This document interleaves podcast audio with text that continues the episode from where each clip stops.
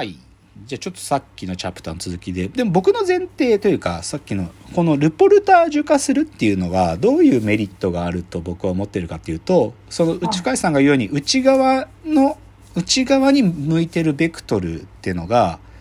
表現になれば、当然読んでみる人に面白いものとして加工するって意味では、面白さとかをそこにこう付け足してって、こう当然ね、他の人が読んで面白いって思うものが困るんだから、自分の体験ってものを純化しつつも、他の人たちが読んでて面白いっていう、その外側の目が意識されながらのものになるんじゃなかろうかというので、ルポ化するのはどうか、ルポルタージュ化するのはどうかっていうのがその時の僕の提案だったわ。なんか意図はそこにありました。でもどうですかね、なんていうか。でもこれは正直言えば僕はただ提案したしっぱなしなわけで、なんか深井さんがなんかそもそもアウトプットを望んでるかどうか論もあるんですけどね。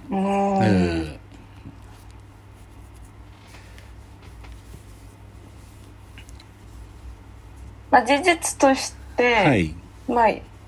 なんていうかかけてないっていう状況は、今日まああって。逆言うと、この感覚はどうです？今自分がやってることって変なことしてるなっていう実感はありますか？変な。高梨さんに、面白いじゃんってなんかと言われるまではよく分かってなかった。今も自分としてはあんまり外側の目線みたいなもん、よく分かってない。そうなんですよね。多分ね、ポイントはそこにあると思うんですよ。なんか、いや、なんかね、俺がやってることやばいんすよ、みたいな言うやつって、大概やってること大したことないんですよね。やっぱり、変なことって、なんか、本人は変って最初意識されてないところのはずなんですよ。で、だからこそ、なんか誰かになんかちょっと変だねって言われた時、その変さっていうのがさ、初めて外の視点とが混ざってくるから、変さがより鮮明になってくるっていう意味なんで、深井さんがなんか自分がやってることは変じゃない変なのかなっていうか、面白いこと、なんか外の人たちに見た時面白いものって思えてないところが出発点になってるところが僕はいいと思うんですけどね。そうですか。じゃあ まだでもだからまだ偏差が分かってないんでしょう。なんつうかさ。そうですね。偏差が分かってないってことなんだよね。でもやっぱもともとその、アウトプットみたいなこと自体への、ものすごい距離感はあって、かろうじてそのモヤモヤボードなるものは可視化された何かにはなりましたけど、そのテーマの周りで、ここ数年何かでこういうことやってみましたみたいなこととか、これを書いてみましたとかっていうことが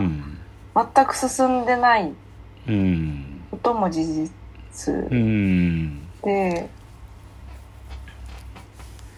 まあちょっと話がずれた。いやでもそうじゃないですかね。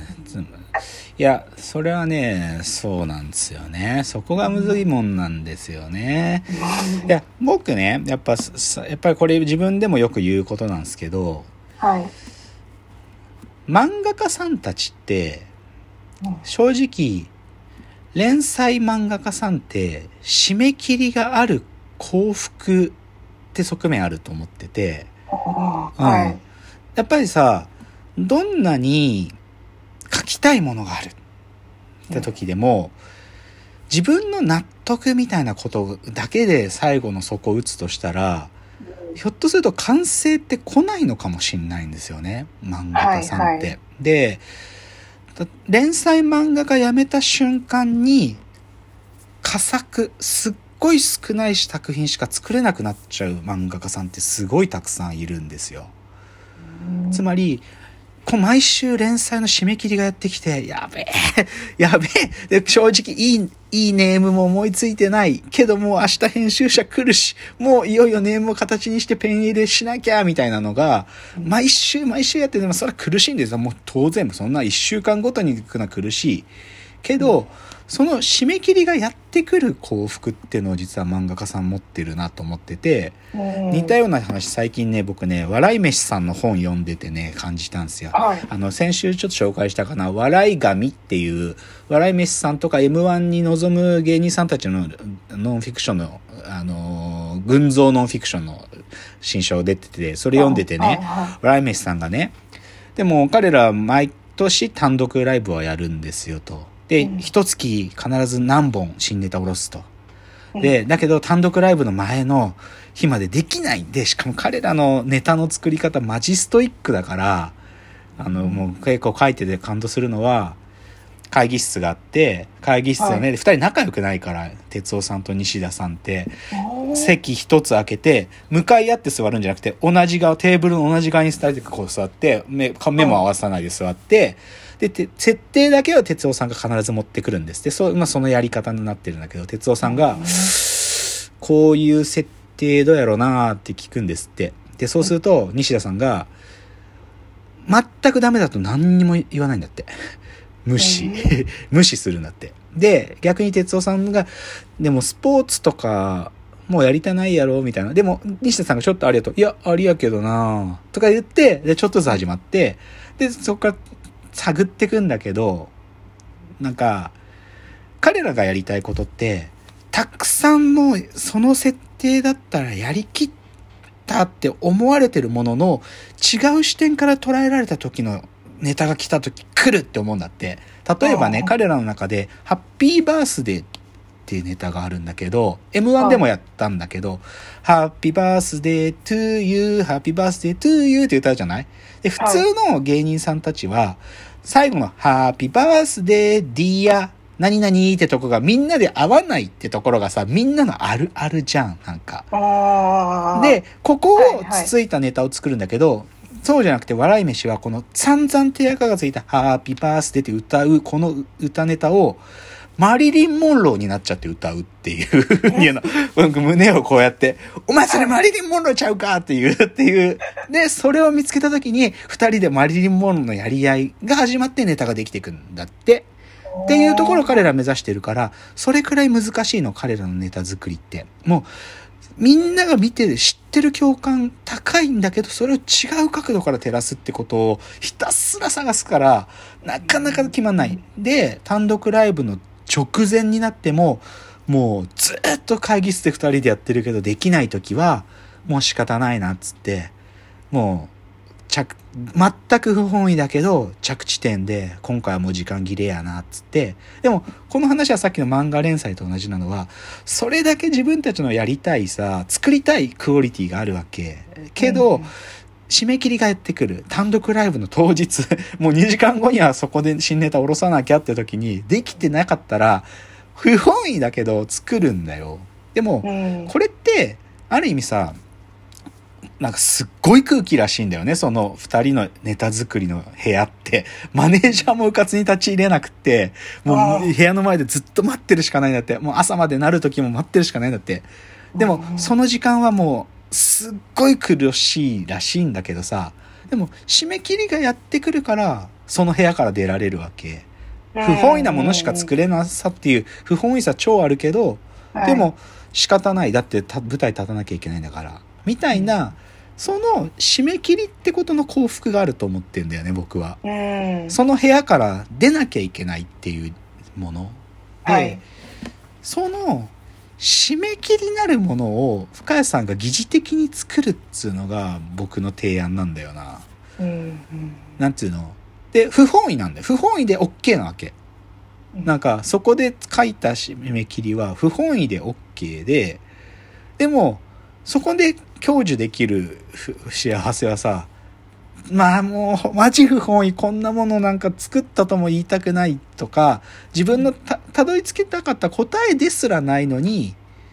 きちゃったっていうか、で実は出稼ぎを期間労働と今日言い換えたのはなんかそれに合ってるなと思ってるのよね、ぶっちゃけ僕は。期間労働って言葉の相性の良さはさ、さっきも深井さん言った通りさ、なんつうか、